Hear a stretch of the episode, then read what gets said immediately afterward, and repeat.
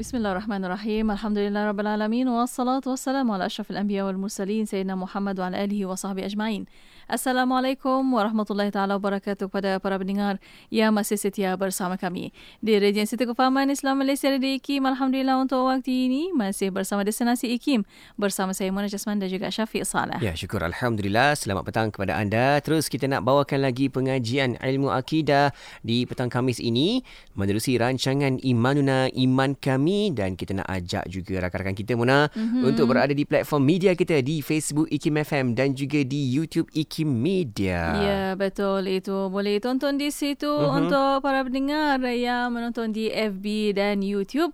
Dan untuk para pendengar juga, kita akan buka ruang dan peluang untuk pertanyaan uh-huh. di 0112900404 di WhatsApp Konti Radio IKIM. Ya, betul. Terus kita nak mengalu-alukan tetamu kita yang dah pun berada di konti kita mana. Uh-huh. Tak lain tak bukan menerusi rancangan Iman Yuna. Kita dengarkan lagi perkongsian ilmu oleh Al-Fadil Ustaz Dr. Muhammad Aiman Al-Akiti yeah. merupakan pensyarah dari Universiti Islam Antarabangsa Malaysia UIAM. Assalamualaikum, Assalamualaikum Doktor. Waalaikumsalam warahmatullahi wabarakatuh. Alhamdulillah, apa khabar doktor? Kaifa haluka? Alhamdulillah bikhair. Kaifa halukuma? Alhamdulillah bikhair insyaallah. Wa shukran jazilan li hudurik daiman wa ma'a al-inshighal ad-daim yani. Alhamdulillah. Al-inshighal la yatawaqqaf. Alhamdulillah. ada rasah muhimmah. Naam, alhamdulillah masya-Allah. Dan untuk petang ini, ha, doktor akan sambung kembali bersama ha, Mutiara Ilmu Akidah 100 soal jawab asas aqidah ya. terjemahan kitab Al-Jawahir Al-Kalamiyah dan uh, tajuk ni untuk petang ini Hmm. Roh. Ah, pendek je. Ah. Roh. Tapi bagaimana uh, bicaranya dan laluan perkongsiannya. Jom ya. sama-sama kita dengar, tekun dan kita hayati sama-sama insyaAllah. Silakan doktor. Ya. Bismillahirrahmanirrahim. Assalamualaikum warahmatullahi wabarakatuh kepada segenap hadirin wal hadirat hafizakumullah.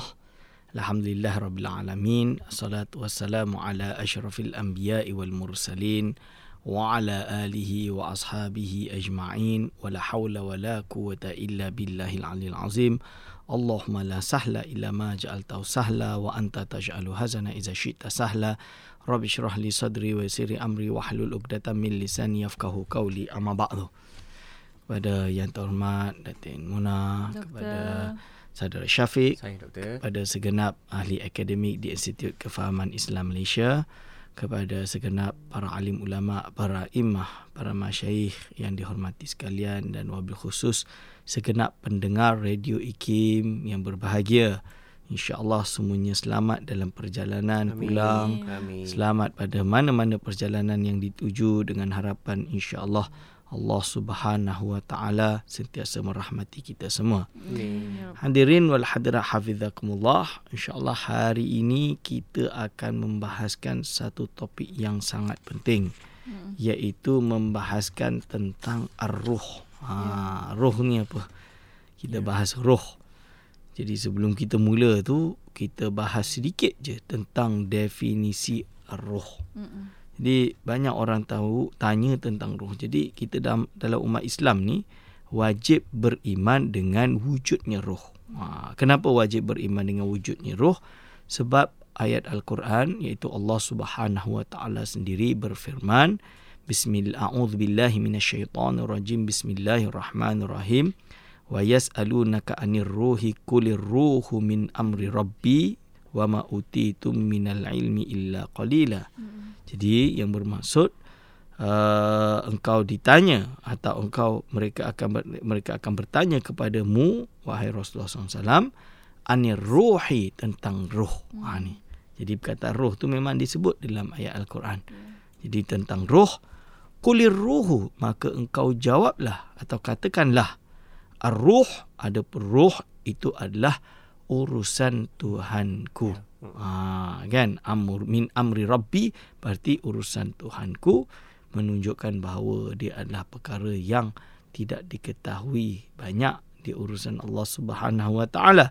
Oleh sebab itu disebutkan tidak diberikan kepada kalian semua di kalangan ilmu ini kecuali sedikit. Jadi yang kita tahu hanya sedikit sahaja berkenaan tentang roh.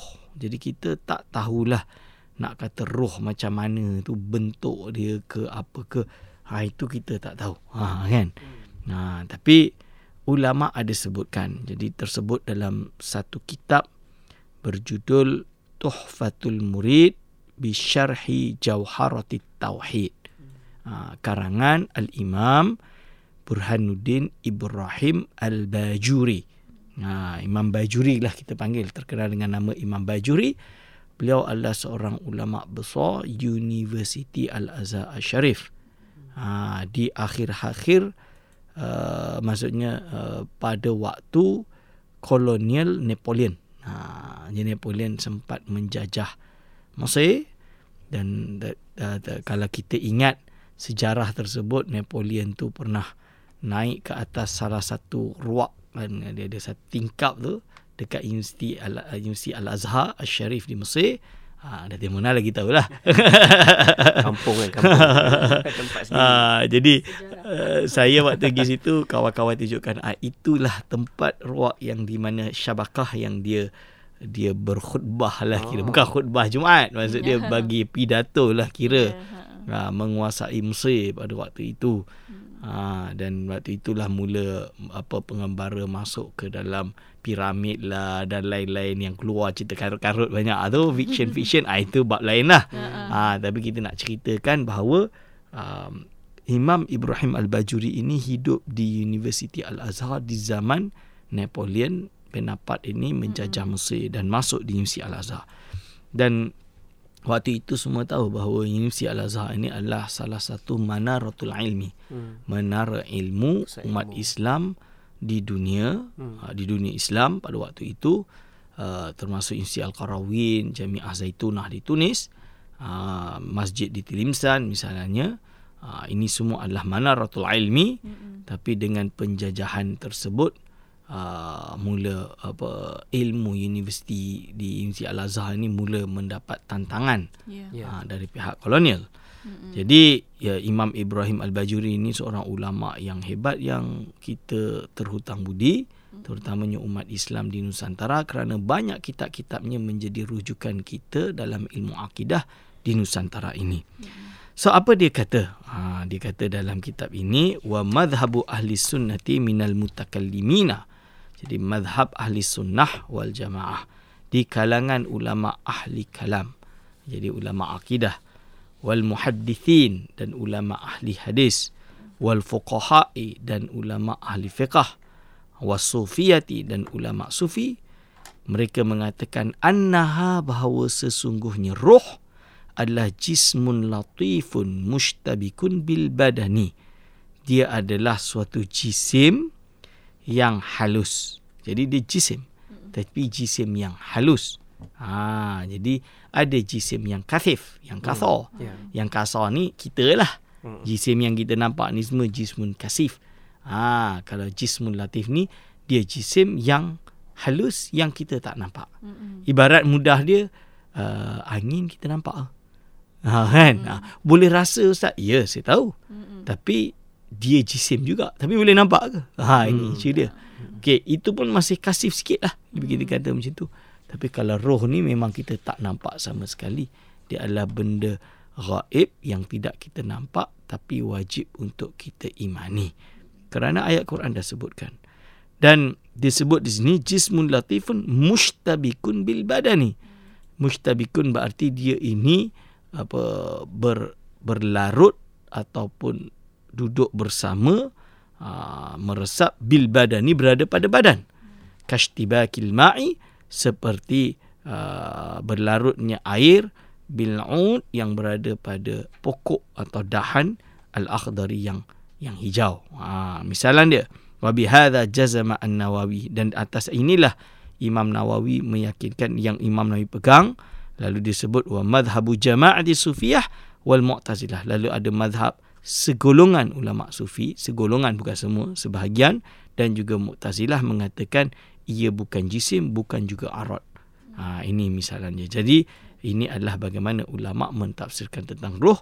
Insya-Allah setelah ini kita akan sambung lagi. Baik, kita akan sambung dan hmm. bincang-bincangkan lagi tentang tajuk ini dan uh, soalan pertanyaan Mona macam mana untuk sampai sampaikan kat kita kat sini? Ya, yeah, boleh hantarkan melalui WhatsApp konti 0112904004 dan juga boleh tinggalkan soalan anda di FB Live IKIM FM di YouTube IKIM Media. Untuk waktu ini kita beri khas seketika kembali selepas ini untuk anda terus setia bersama kami hanya di destinasi IKIM. أعوذ بالله من الشيطان الرجيم إن الله لا يغفر أن يشرك به ويغفر ما دون ذلك لمن يشاء ومن يشرك بالله فقد افترى إثما عظيما Sesungguhnya Allah tidak akan mengampunkan dosa syirik dan akan mengampunkan dosa yang lain daripada itu bagi sesiapa yang dikehendakinya. Dan sesiapa yang mempersekutukan Allah maka sesungguhnya dia telah melakukan dosa yang besar. Tuan-tuan yang Allah sekalian, mengapa agaknya Allah begitu murka dan tidak sudi mengampunkan dosa syirik yang dilakukan oleh manusia? Sedangkan Allah sudi mengampun, mengampunkan dosa-dosa lain sama ada yang kecil maupun yang besar. Dalam sebuah hadis Nabi sallallahu alaihi wasallam riwayat Imam Ahmad dan Al-Hakim Abu Hurairah radhiyallahu anhu telah berkata Rasulullah sallallahu alaihi wasallam pernah bersabda Sungguhnya apabila seorang lelaki itu melakukan dosa Lalu ia berkata Wahai Tuhanku sungguhnya Aku telah melakukan dosa maka ampunkanlah aku. Lalu Allah berfirman Hamba ku itu telah melakukan dosa Dan dia tahu bahawa baginya ada Tuhan Yang mengampunkan dosa Dan menghukum dosa itu. Sungguhnya aku telah mengampunkan hamba ku itu. Ini menunjukkan Allah memandang kepada pendosa yang bertaubat sebagai orang yang masih beriman maka keimanan itulah yang menjadi asbab keampunan Allah kepadanya. Sedangkan orang yang syirik, Allah tidak ampunkan kerana apa? Kerana dia telah menafikan ketuhanan Allah. Bagaimana mungkin Allah hendak mengampunkan seseorang yang sudah tidak lagi mengakuinya sebagai Tuhan? Maka sudah pasti orang yang syirikkan Allah jika ia ingin bertaubat mestilah melafazkan semula dua kalimah syahadah bagi mengembalikan keimanan semula kepada Allah Subhanahu wa taala.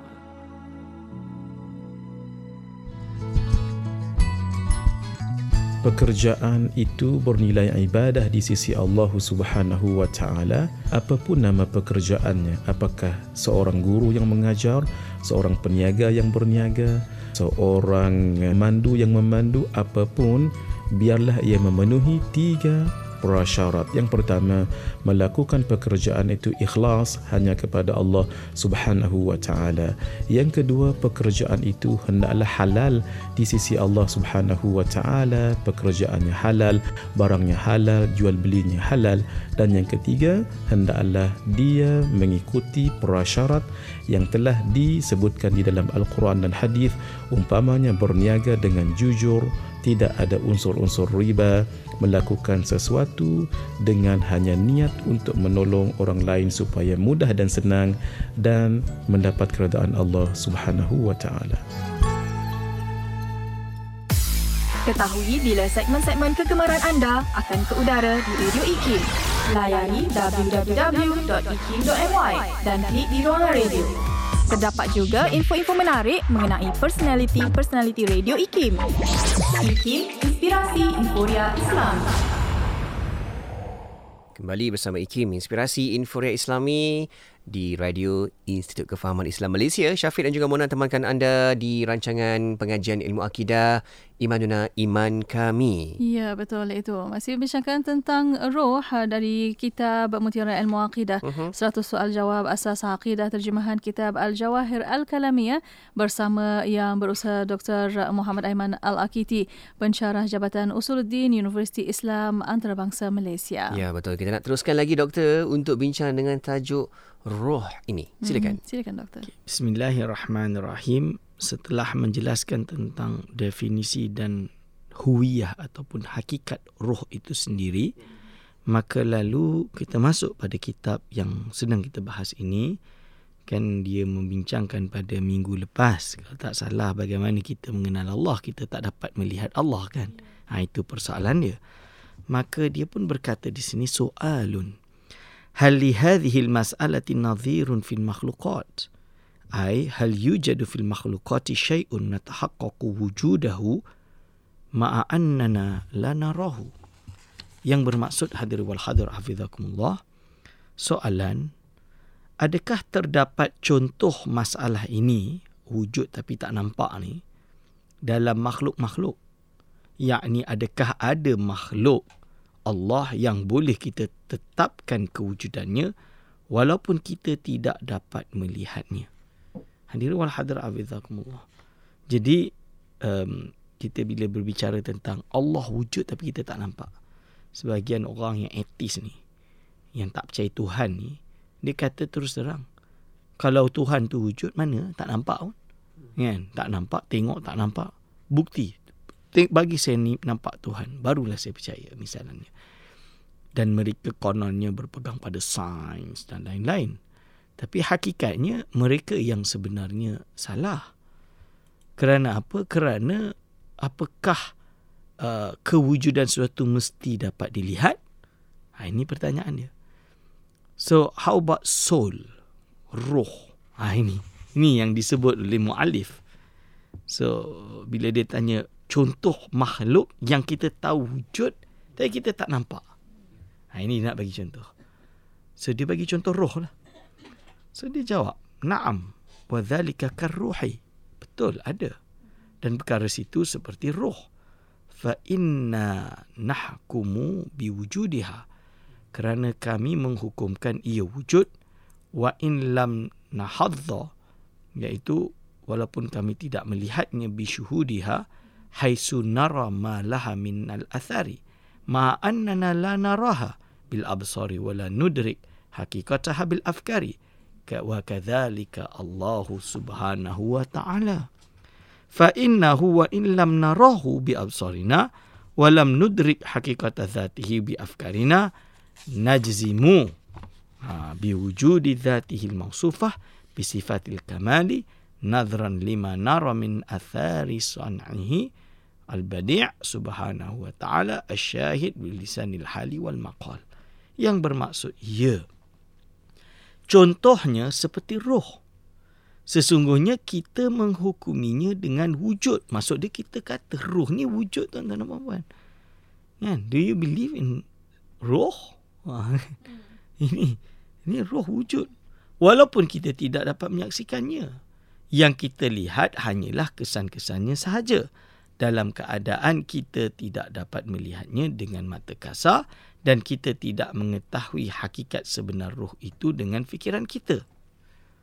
Jadi uh, paling mudah mereka hari ini hatta mathematics, uh, engineering, perubatan kita kan merujuk kepada Ibn Sina Al-Imam Ibn Rush hatta orang putih pun yang bukan Islam pun dari Eropah pun mereka seperti itu.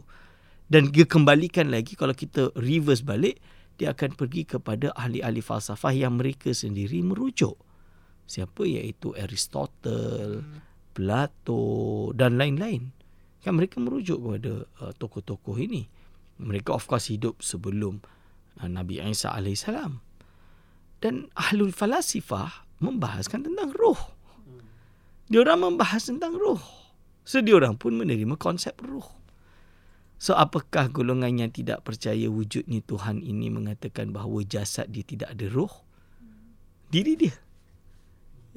apakah? So, we want to know lah. Maybe mereka memang tak percaya dan itu dah dah sangat-sangat ekstrim lah. Cuba dia tanya diri dia sendiri. Roh wujud tak?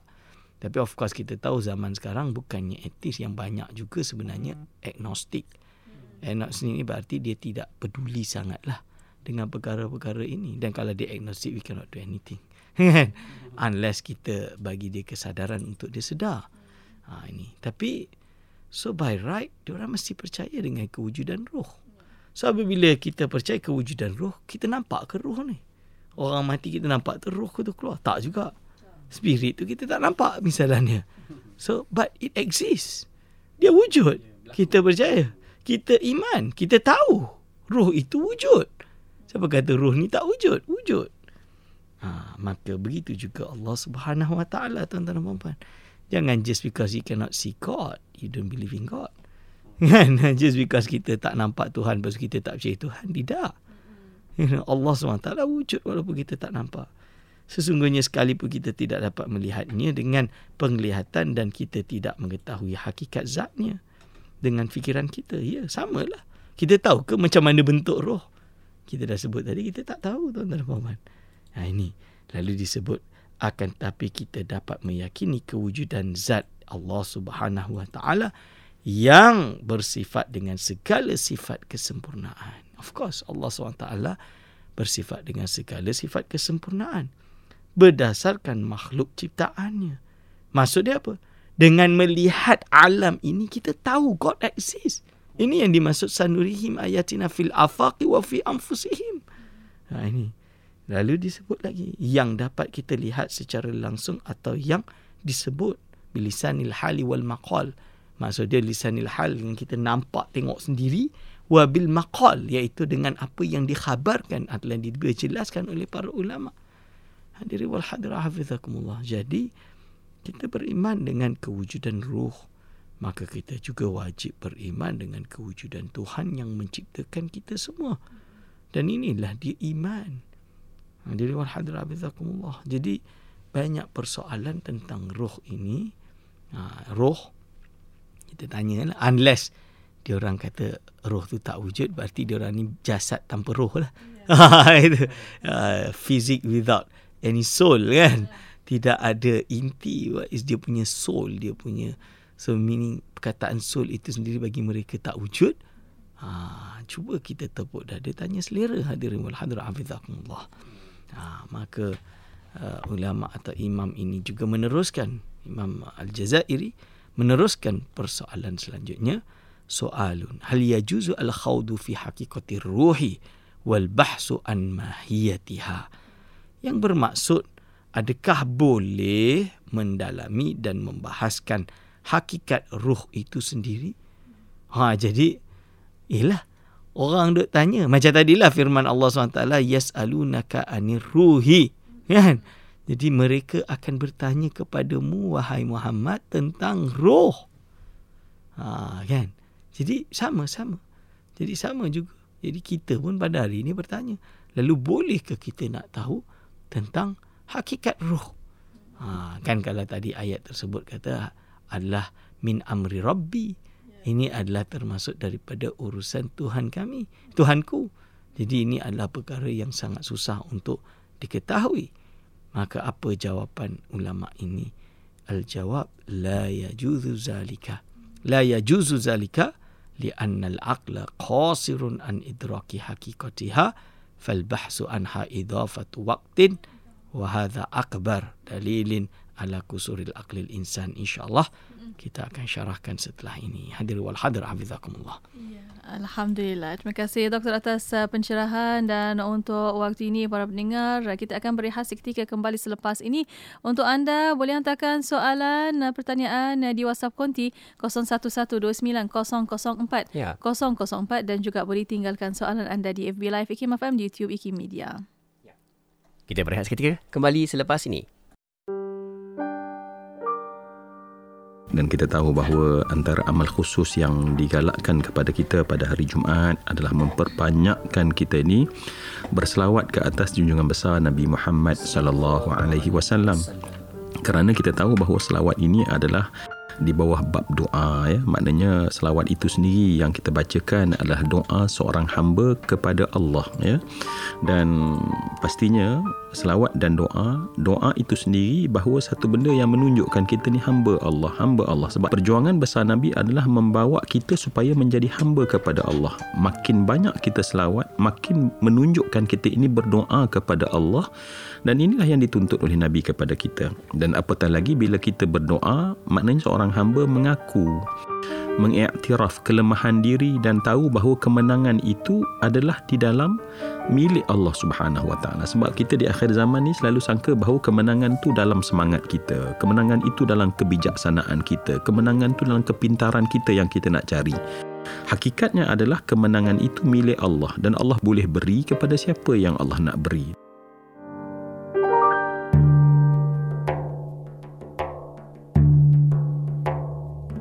عن عبد الله بن عمر رضي الله عنهما عن النبي صلى الله عليه وسلم قال من كان في حاجة أخيه فإن الله في حاجته ومن فرج عن مسلم كربة فرج الله عنه بها كربة من كرب يوم القيامة ومن ستر مسلما ستره الله يوم القيامة. Daripada Abdullah bin Umar radhiyallahu anhuma.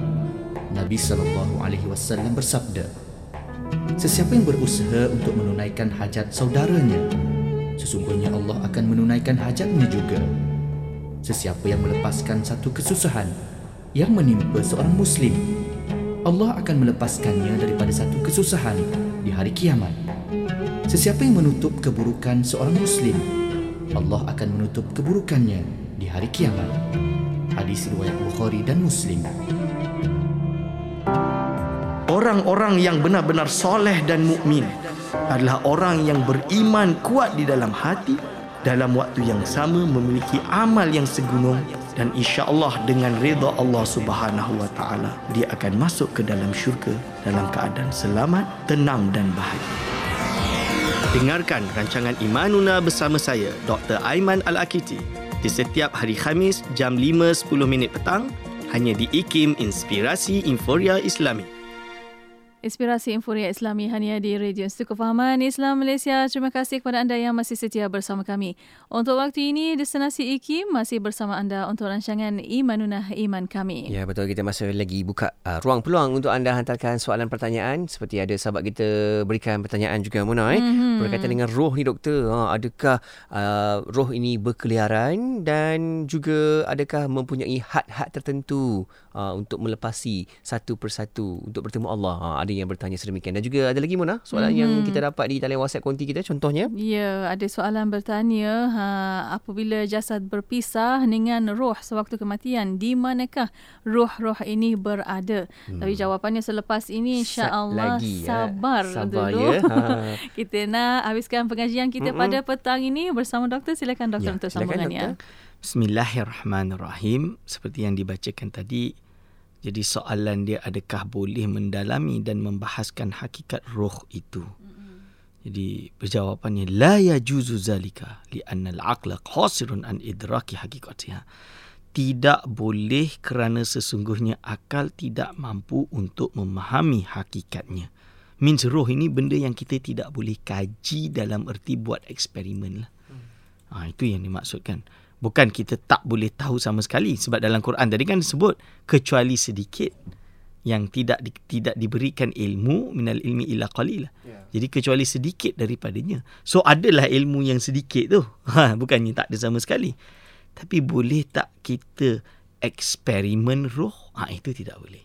Ha ini yang dia kata dekat sini tak boleh. Okey. Lalu inilah dalil yang paling besar yang menunjukkan ketidakmampuan akal manusia. Means our rational, kita punya akal ada limit tuan-tuan dan puan-puan. So jangan kita anggap bahawa kita tak ada limit. Kita tak percaya Tuhan kerana kita rasa dah terlalu hebat sangat. Tak. Still, all of you, we still our our rational masih ada limit. Kita masih ada limit.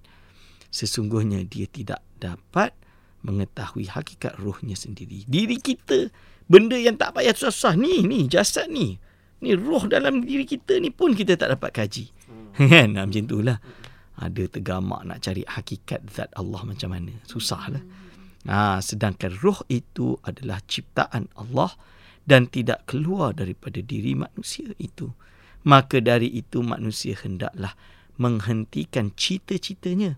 Tak payahlah nak seronok sangat nak cari ha, untuk mengetahui hakikat zat penciptanya yang menciptakan roh itu yang tidak ada sesuatu pun yang menyerupainya. So tak perlulah kita duk sibuk nak bahas zat Allah macam mana. Ha, yeah. Ini yang telah kita jelaskan pada pertemuan-pertemuan yang lalu juga insyaAllah. Hmm, Okey, okay. baik. Hmm. Alhamdulillah.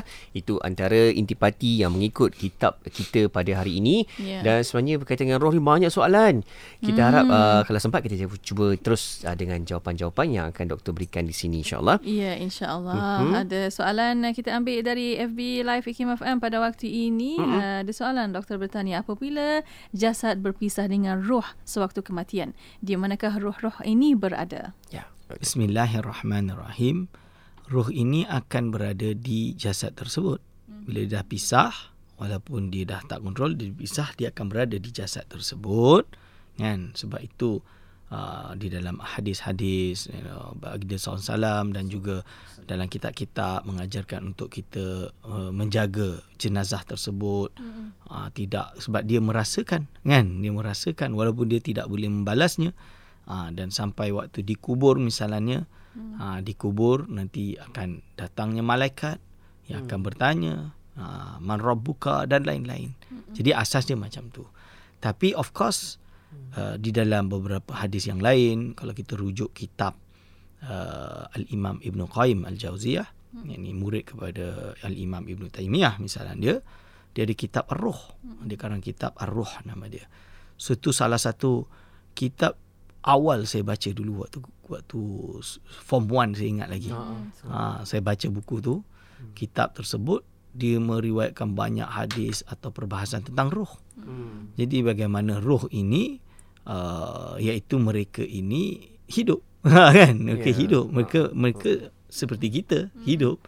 Tapi bukanlah nak bentuk tu itu itu perbahasan lain lah. Yeah. ada perbahasan lain yang bukan di sini perbahasan dia tapi inti dia uh, mereka berada di jenazah tersebut hmm. ada yang mungkin boleh luas daripada itu jadi dia macam dimension dapat hmm. dimensional lah hmm. so uh, kalau daqaiqul akhbar kita daqaiqul khabar dan lain-lain juga membahaskan tentang bahawa uh, kita boleh faham bahawa dalam satu hadis atau satu riwayat saya tak ingat tu hadis atau riwayat tapi ada dalam kitab tersebut bi anna ruh bahawa ruh ini yatazawaruna bainahum saling hmm. menziarahi antara mereka hmm. ha ini misalnya Ha, jadi itu adalah tentang roh. Okey. Okey. Baik, berikutnya soalan yang boleh kita gabungkan berkaitan dengan roh. Adakah roh ini memang wujud seperti apa kita bincang tadi, mm. wujud dan uh, adakah ia juga terseksa doktor ataupun berkeliaran uh, tidak lepas daripada satu tempat ke satu tempat yang lain uh, untuk bertemu Allah dan juga peringkat-peringkat tertentu. Bagaimana doktor? Okey. Uh, pertama pertanyaan dia, roh ini sakit ke tidak? Mm. Uh, yes, of course.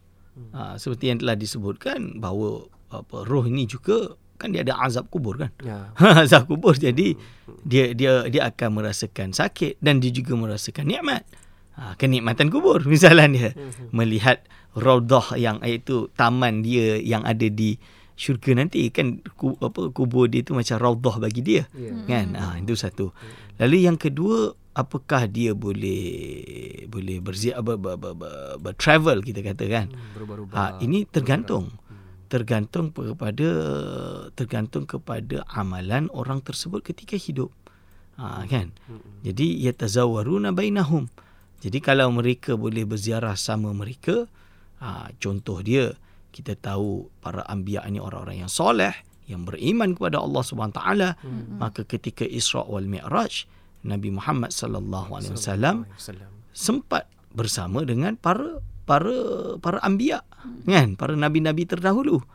Ha kan? Dan mereka itu semua banyakkan kebanyakan mereka sudah meninggal sudah wafat kecuali Nabi Isa alaihissalam ha ini misalnya. Jadi uh, jawapannya roh ni boleh tapi tergantung amalannya.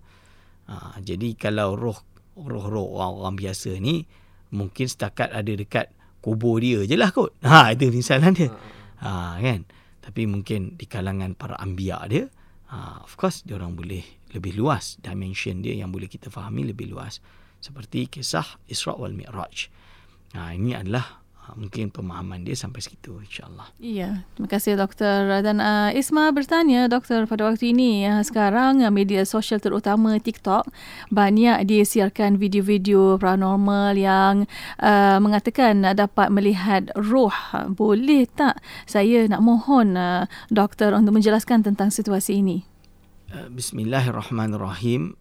Uh, pertama untuk itu saya kata wallahu alam pada program tersebut hmm. tapi uh, hakikatnya sepatutnya tidak dapat uh, jadi perkara-perkara seperti kamera video benda-benda ini untuk merakam uh, paranormal iaitu merakam roh. Uh, contoh dia uh, itu itu tidak. Uh, itu tidak itu mungkin dusta lah hmm. tapi kita tak boleh nak kata sebab saya pun tak tengok kan?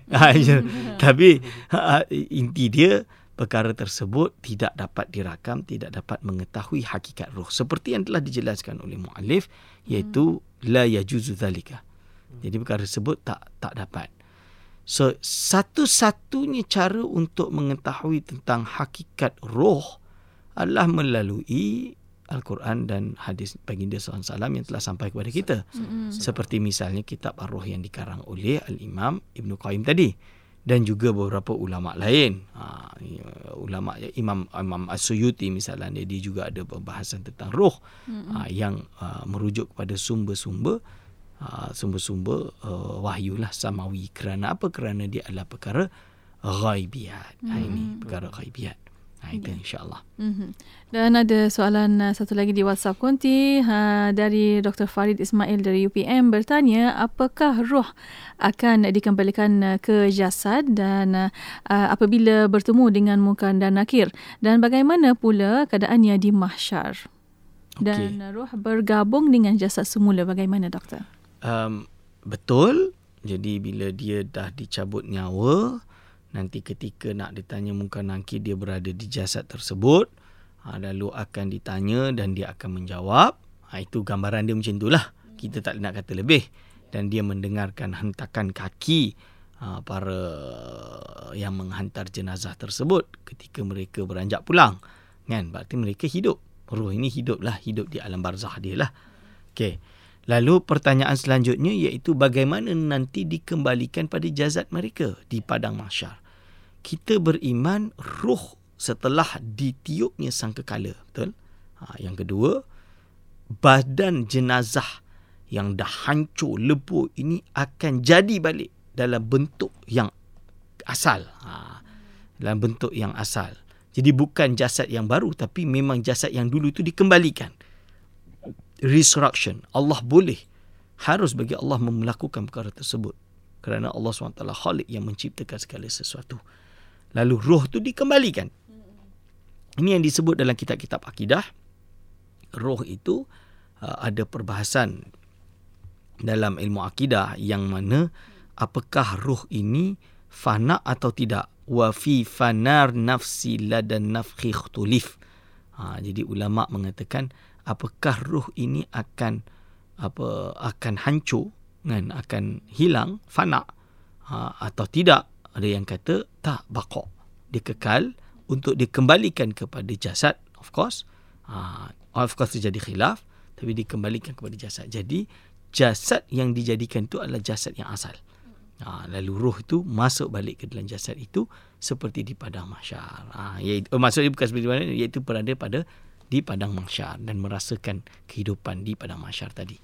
Yeah. Alhamdulillah. Terima kasih doktor atas pencerahan dan uh, banyak soalan sebenarnya doktor. Mm-mm. Kita akan bawa ke minggu hadapan insya-Allah ya, kalau insya ada kesempatan. Dan untuk waktu ini doktor tinggal sedikit masa lagi untuk kesimpulan dan kata-kata terakhir. Terbaik doktor. Bismillahirrahmanirrahim. Kesimpulan yang boleh kita dapatkan bahawa ingat bahawa ruh itu benar wujud dan ruh itu adalah ketentuan Allah Subhanahu Wa Taala, makhluk Allah Subhanahu Wa Taala yang Allah ciptakan dan Allah berikan kepada semua makhluknya yang hidup. Ha, itu kan roh. Ha, termasuk haiwan ada roh. Ha, tapi mereka tidak berakal lah. Itu beza dia. Ha, kita berakal. Ha, dan ha, kita tidak dapat mengetahui lebih tentang ini melainkan kita beriman kepada Allah Subhanahu Wa Taala bahawa roh itu wujud dan diri kita ada roh dan kita harap insya-Allah apabila roh kita ditarik diberikan keringanan dan kemudahan dan nanti Uh, ketika ditiupkan sangkakala dan kembali kepada jasad juga kita menjadi orang-orang yang dipilih untuk mendapatkan uh, ampunan daripada Allah Subhanahu Wa Taala. Amin ya rabbal alamin. Insyaallah. Mm-hmm. Alhamdulillah doktor, jelas apa yang kita dengarkan berkaitan dengan tajuk roh ini. Mm-hmm. Semoga dapat beri kefahaman dan kita betul-betul pegang eh dengan uh, apa yang Allah sediakan kepada kita iaitu akidah inilah juga terlibat dalam uh, keimanan kita semoga kuat teguh insyaallah. Ya, insyaallah ya. alhamdulillah. Dan di akhirnya kita terima kasih kepada mm-hmm. Dr. Aiman Al-Akiti untuk petang ini. Jazakallah anakullah khair doktor. Insyaallah kita akan jumpa lagi. Assalamualaikum. Waalaikumsalam warahmatullahi wabarakatuh. Alhamdulillah. Terima kasih juga kepada anda yang juga tonton di Facebook dan juga di YouTube IKIM Media. Uh, dan uh, insyaAllah kita akan teruskan lagi membincangkan uh, dengan tajuk-tajuk yang dapat dalam buku uh, kitab Mutiara Ilmu Aqidah. Uh, 100 soal jawab asas aqidah. Okay? Mm. Dan uh, kita akan jumpa lagi di hari waktu yang sama di setiap hari Khamis petang jam 5 petang insyaAllah. Ya, insyaAllah. Dan terima kasih kepada para pendengar dan untuk anda terus setia bersama kami Destinasi IKIM Inspirasi Infuriah Islami.